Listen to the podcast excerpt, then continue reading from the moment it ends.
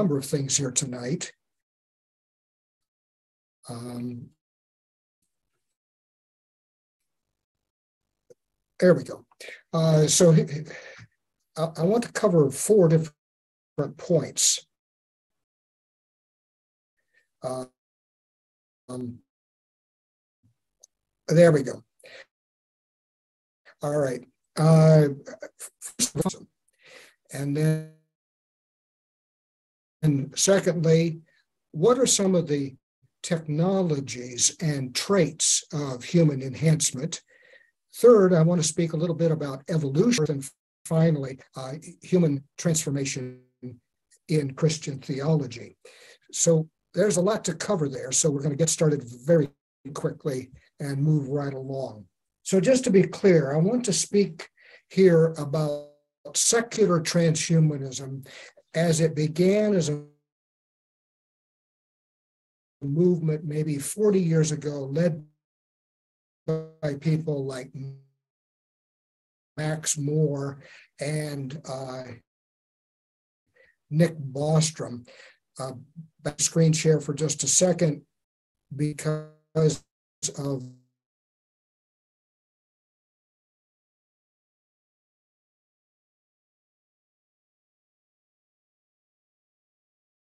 and cultural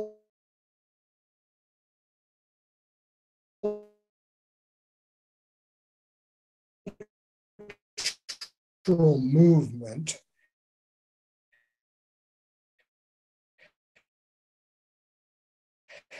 that enhance human intellectual, physical, and psychological capacities.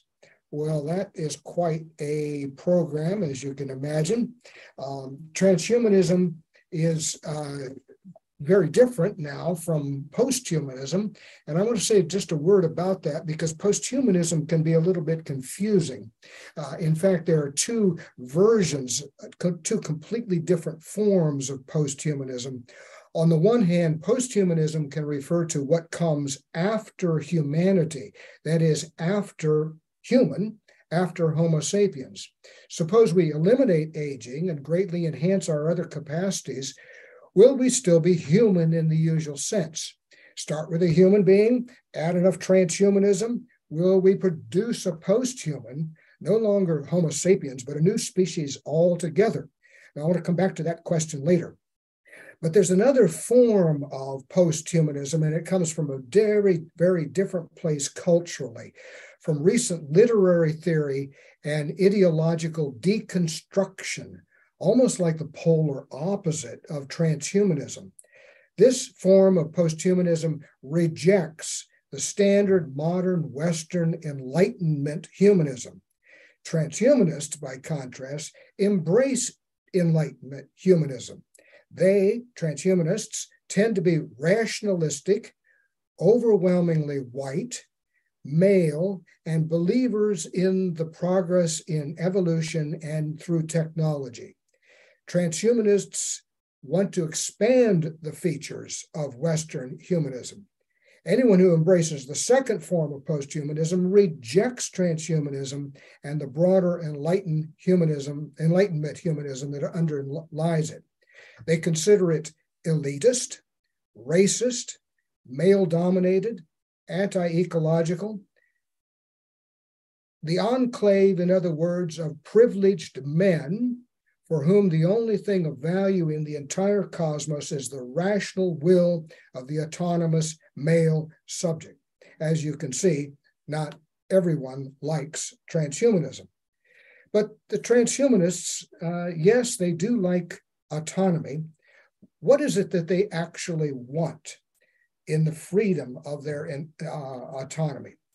They want us to be free to extend our lives and enhance our traits and our capabilities through a number of technologies invented and not yet invented, proven and not yet proven.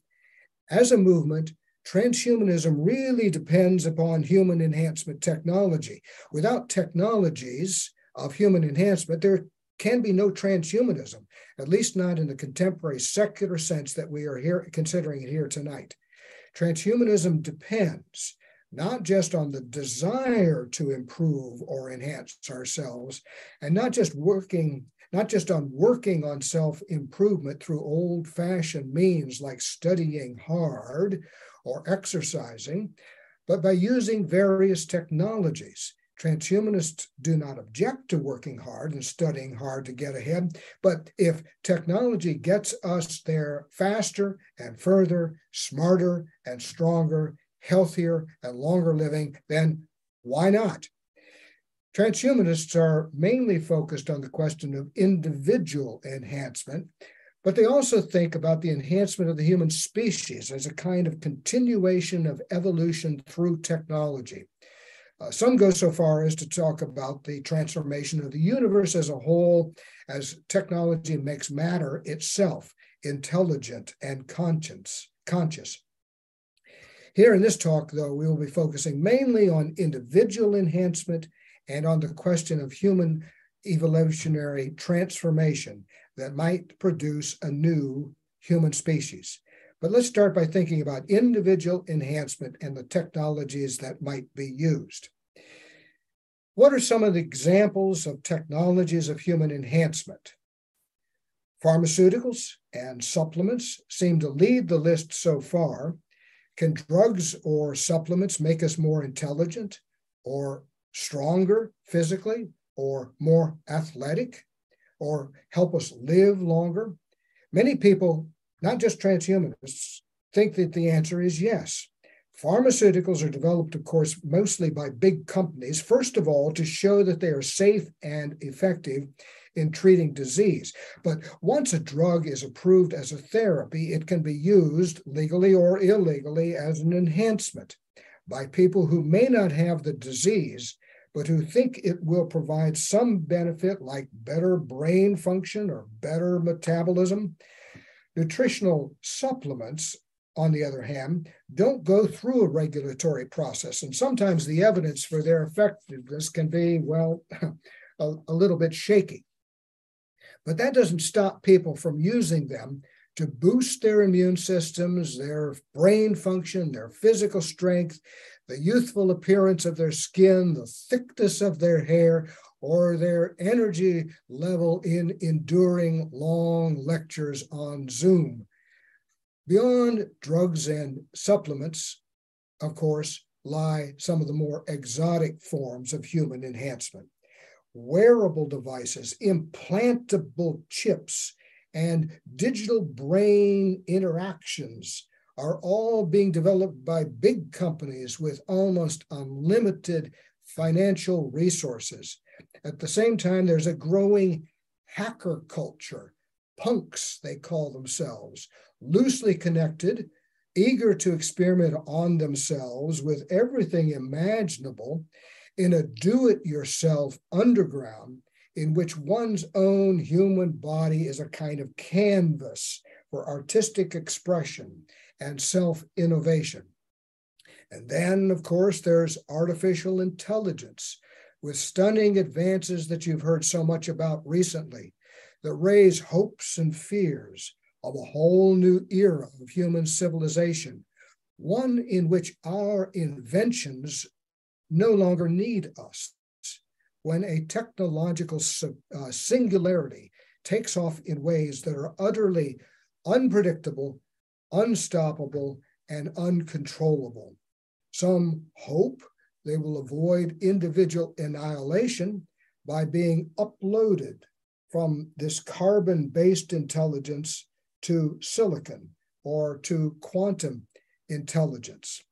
And then, of course, there's the whole arena of genetics, especially now with the recent advances in gene editing known as CRISPR. Already, there is a global conversation at the highest levels of science policy around the question of just how far we should go in human genome editing, with the possibility that within a decade, we will produce human beings with edited genomes, maybe not yet like the movie Gattaca, but tending in that direction. What human traits and capacities might, might we enhance through these technologies?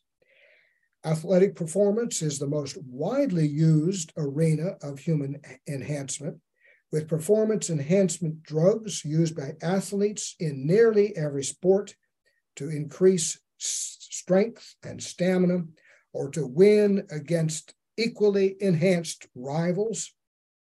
But transhumanists themselves tend to be kind of nerdy, and so they usually move pretty fast from physical strength to intelligence, putting cognitive enhancement on the top of their list. Coffee, of course, but why not something stronger? Or how about longer life? Who says that the human lifespan has to be capped at 100 or 120 years? Why not 150 or 200 years or more? Why not and aging itself. And then there's the area of mood modification. Why should I be my normal grumpy self when I can be upbeat, positive, happy, and outgoing? And while we're at it, why not improve our moral sentiments or our moral inclinations? I don't know about you, but are we naturally just too selfish, not compassionate enough or loving? Are we up to working together on the political and social challenges that face us today? Could we all use a morality booster shot? It's not hard to find something about our lives that we would like to change something we think needs a hack or a boost or a tweak, transhumanists say, bring it on. Let's go for it. Hold on, others say. Maybe the technologies won't work exactly as planned. Maybe they will make us worse off. Or maybe they will work beautifully, but will be so expensive that only the very rich can afford the really significant enhancements. Or some might say that maybe we should all just grow up and be fully mature human brain, beings, accept the limits of your humanity, and live with full human dignity within those limits. Or maybe maybe evolution made us just about right. Not too smart, not too strong, not too long living, but with a set of traits and capabilities all fine tuned by natural selection, running in the background for millions of years. And now some transhumanist wants to come along and change things next week. Are we really smart enough for that? Maybe if we enhanced our intelligence, we would come to see that we should not enhance things like our intelligence. Evolution didn't do such a bad job in making us, critics say, or did it? Transhumanists complain that it's not just our limited lifespans or our brain processing speeds but our moral deficiencies. And let's let's be honest, most of us could use, most of us could be a little bit more compassionate, more empathetic, more peaceful. And on this score, the transhumanists have a serious concern. Our moral capacities, they say, may have been well adapted to hunter gatherer culture but our moral intuitions and affections are simply not up to modern life, to social media culture, to dealing with conspiracy theories, to responding to climate change, or to the threat of nuclear weapons. When it comes to morality, we have high tech weapons and pay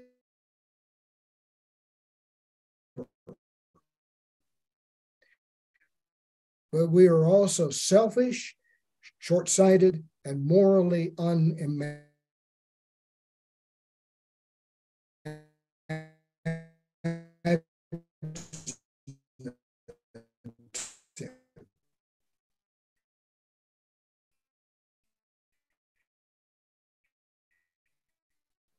before enhance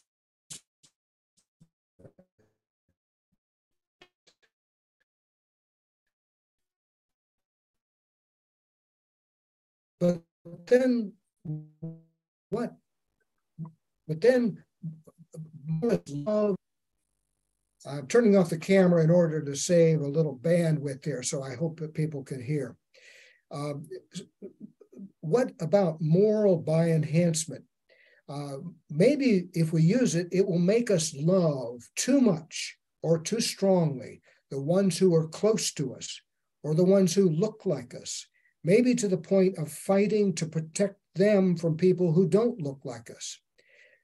If we enhance one capacity, or one trait, will we upset the overall balance that is essential to our complicated lives?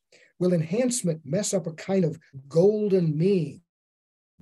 I mean, we, we may not be perfect, but are we balanced?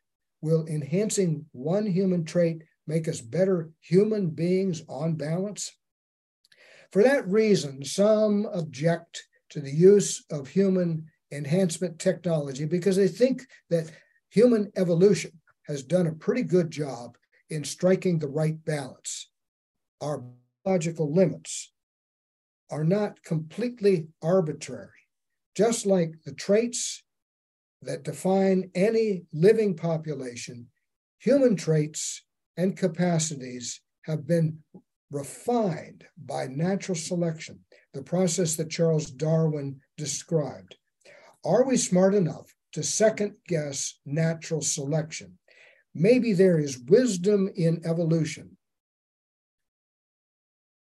And we need to respect that wisdom. Evolution has made us smart enough, but not smart enough to overrule evolution. Let's look a little bit more closely at what transhumanists have to say about evolution. And I want to go to this quote from Julian Huxley, writing um, more than 50 years ago. Julian Huxley wrote, The intellectual and cultural movement. Whoops, I'm start, sorry, let's advance that. Here we go. Huxley on transhumanism and evolution. The human species can, if it wishes, transcend itself, not sporadically, an individual here in one way, an individual there in another way, but in its entirety. We need a name for this new belief. Perhaps transhumanism will serve. Man, he said, remaining man or Homo sapiens, but transcending himself by realizing new possibilities of and for human nature. I believe in transhumanism, Huxley said. Once there are enough people who can truly say that, the human species will be on the threshold of a new kind of existence, as different from our as ours is from Peking man. It will at least at last be consciously fulfilling its real destiny. Huxley referred here to what he called Peking man, what we now call Homo erectus, a highly successful species of the genus Homo that appeared almost 2 million years ago and disappeared only within the past few hundred thousand years after a run of one and a half million years, during which it evolved and its brain size expanded from about half our size to almost the present level. In other words, Huxley was talking about really big changes. If today we went beyond Homo sapiens as he proposed, we would not recognize the result. Should we try, not just to enhance individuals, but to improve the human species? Let's consider another comment from Max More.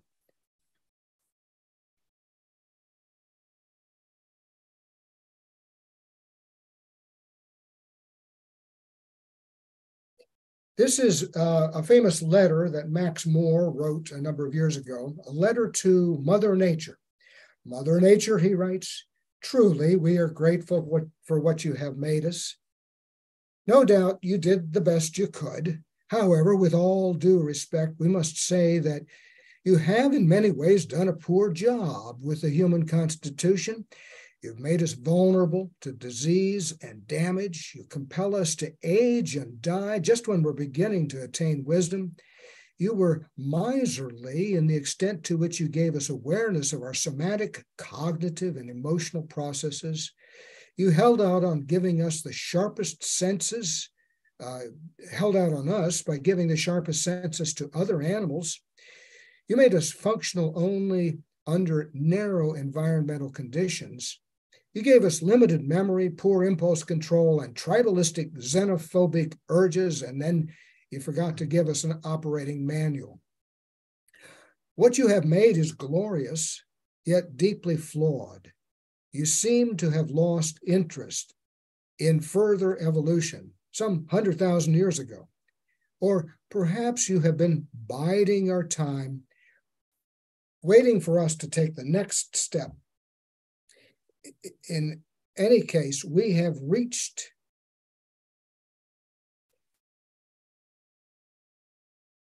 we have reached uh, the end of our childhood, uh, um, Max More writes. Now, critics are quick to point out that deliberately replacing today's humanity with a new form of humanity amounts to nothing less than species suicide. To replace ourselves is to end ourselves, unless, of course, more than one species of the genus Homo might exist side by side. We know that this occurred in the past. As recently as 40,000 years ago, more than one species of humanity existed. Maybe that could be true in the future. At the moment, there does seem to be a technological pathway leading to a modified human species. It seems that to lie through gene editing. Will we use it merely to modify ourselves or to produce a new human species? Modification seems to be only a few decades away. A new species, on the other hand, is hard to imagine, but it can be imagined here let me quote one more time from this case, Nick Bostrom.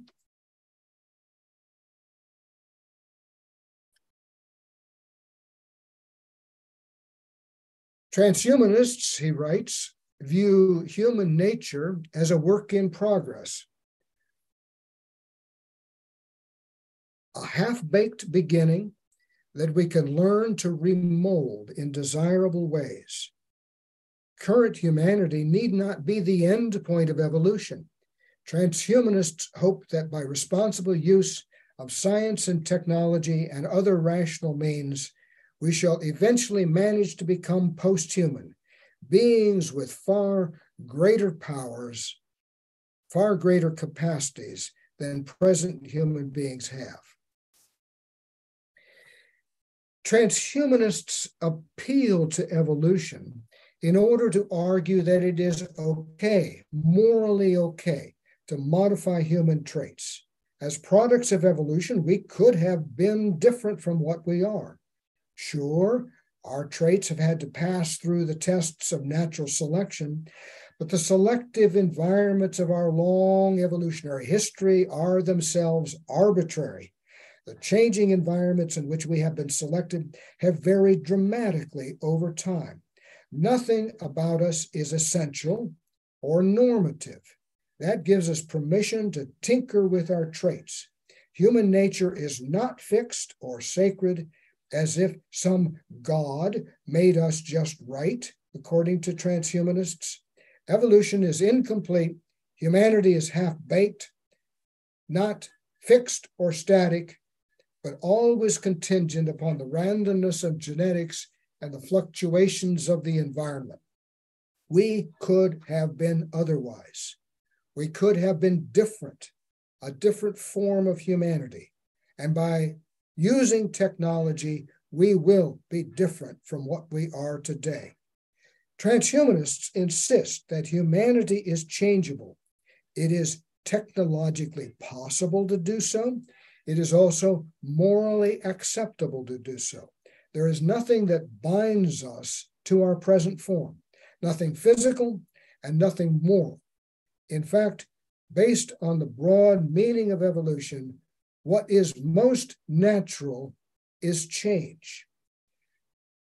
Christianity also insists that humanity is changeable. Because of the psychosomatic unity of the human body and soul, everything about us can be changed technologically, including our moral sentiments and the ways in which we think. But is there something theologically grounded that binds us to this current form of our humanity as the only morally legitimate form. Traditional Christianity, of course, did not appeal to evolution as the foundation for the belief that change is natural. But traditional Christianity, nonetheless, embraced its own form of the idea through its interpretation of the divine drama of creation and redemption, from the biblical texts to the writings of Irenaeus and of Lyon, to nearly every major theologian in the Christian tradition, we find over and over again the claim that humanity, as we know it, is meant for transformation. And so we come at last to the final section human transformation in Christian theology. We are meant to be transformed, to go beyond our present humanity into something that can be expected but not described. In fact, the word transhuman is invented more than 700 years ago by the poet Dante to define the process of transformation, human transcendence, going beyond the human.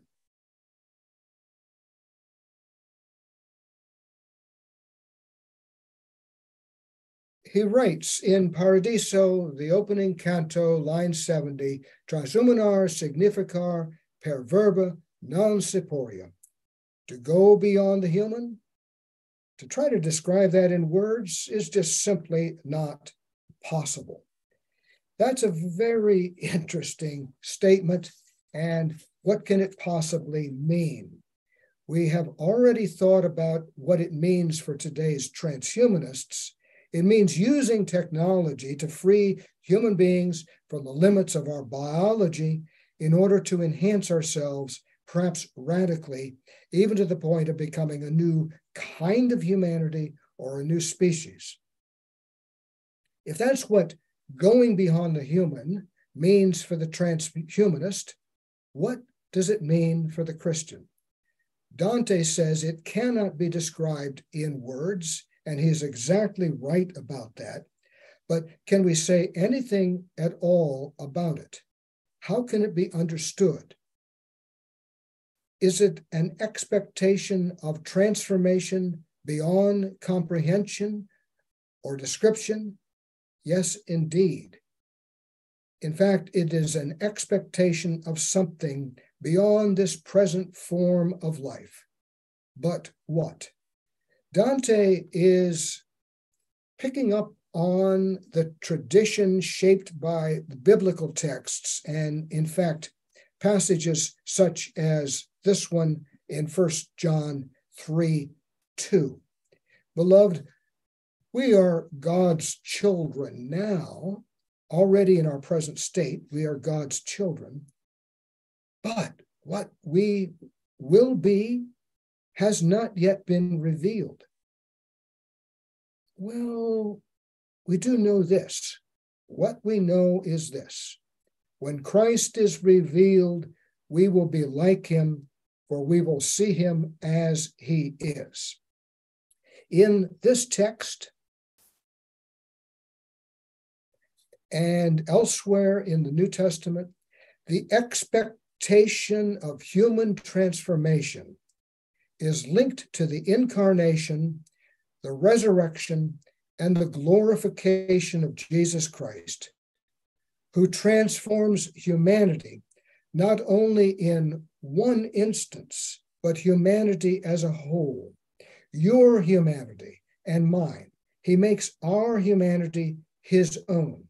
And by transforming his own, he transforms us all. It remains indescribable, yes, but the indescribable is made concrete nonetheless as a pathway that ends in what has been called theosis or divinization. Theosis, the Greek word, divinization, the Latin based word used in the West. The transformation of the human, not to become God, but to participate in the divine community and to share in the divine nature. If the pathway ends in theosis, where does the pathway begin? For the Christian, it begins not just in an openness to change, but in humility, in self giving love, indeed, in self emptying. And here, I believe, is the sharpest point of difference between Christian transhumanism and secular transhumanism, between Christian transformation and transhumanist transformation. Both agree that, tra- that humanity will be changed. Both are open to being changed. For the transhumanist, the entry point is the desire for self enhancement or self expansion. For the Christian, the entry point is consent to self emptying, self expansion, or self emptying. The two could not be more different. It is, I think, an irreconcilable difference. The biblical word for self emptying is kenosis.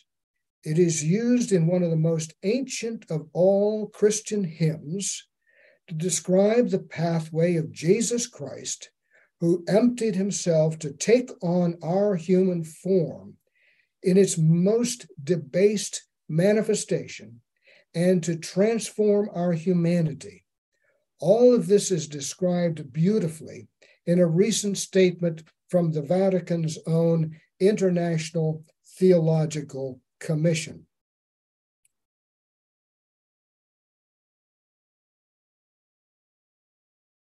The mystery of God revealed in Jesus Christ by the power of the Holy Spirit is a mystery of ecstasy or, or ecstasis, love, communion, and mutual indwelling among the three divine persons. It is a mystery of kenosis, or self emptying, the relinquishing of the form of God by Jesus in his incarnation, so as to take the form of a slave. And it is, finally, a mystery of theosis. Human beings are called to participate in the life of God and to share in the divine nature.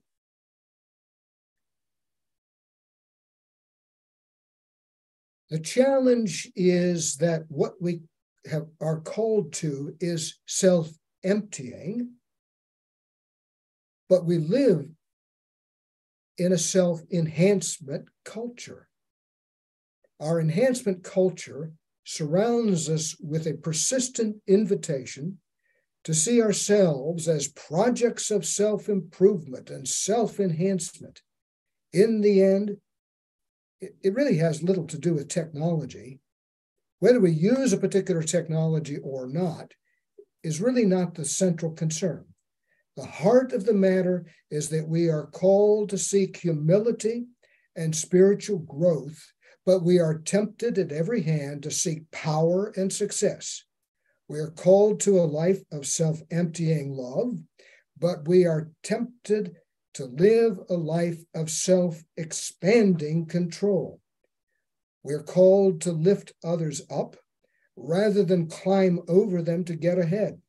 We're called to care for the least among us and the most vulnerable, but we are tempted to make our place with the rich and the powerful. My friends, we face human huge challenges. Humanity is at a very difficult point. Climate change and extreme weather, the threat of the actual use of nuclear weapons, artificial intelligence running away from us, political disintegration and repression. Tech, uh, transhumanists know that technology will not save us from our own madness.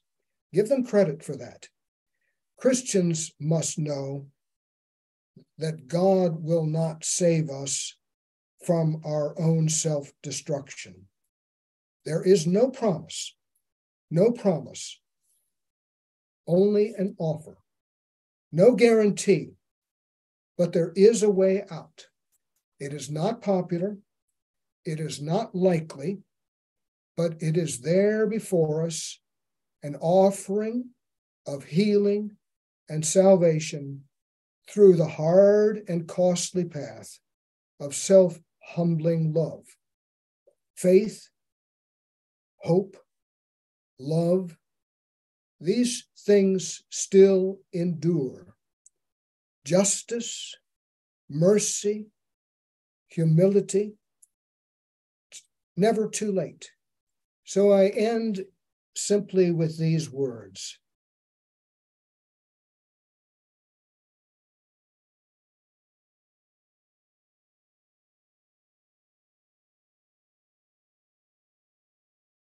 First, faith, hope, and love.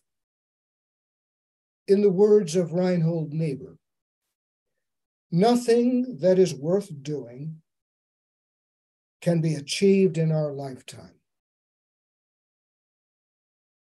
Therefore, we must be saved by hope. Nothing which is true or beautiful or good makes complete sense in any immediate context of history. Therefore, we must be saved by faith. Nothing we do, however virtuous, virtuous, can be accomplished alone. Therefore, we must be saved by love. And then finally, these words from almost 3,000 years ago that ring with sudden urgency for our time. The prophet Micah God has shown you, O mortal, what is good. And what does the Lord require of you? To act justly, to love mercy, and to walk humbly with your God. My prayer and yours as well. Thank you.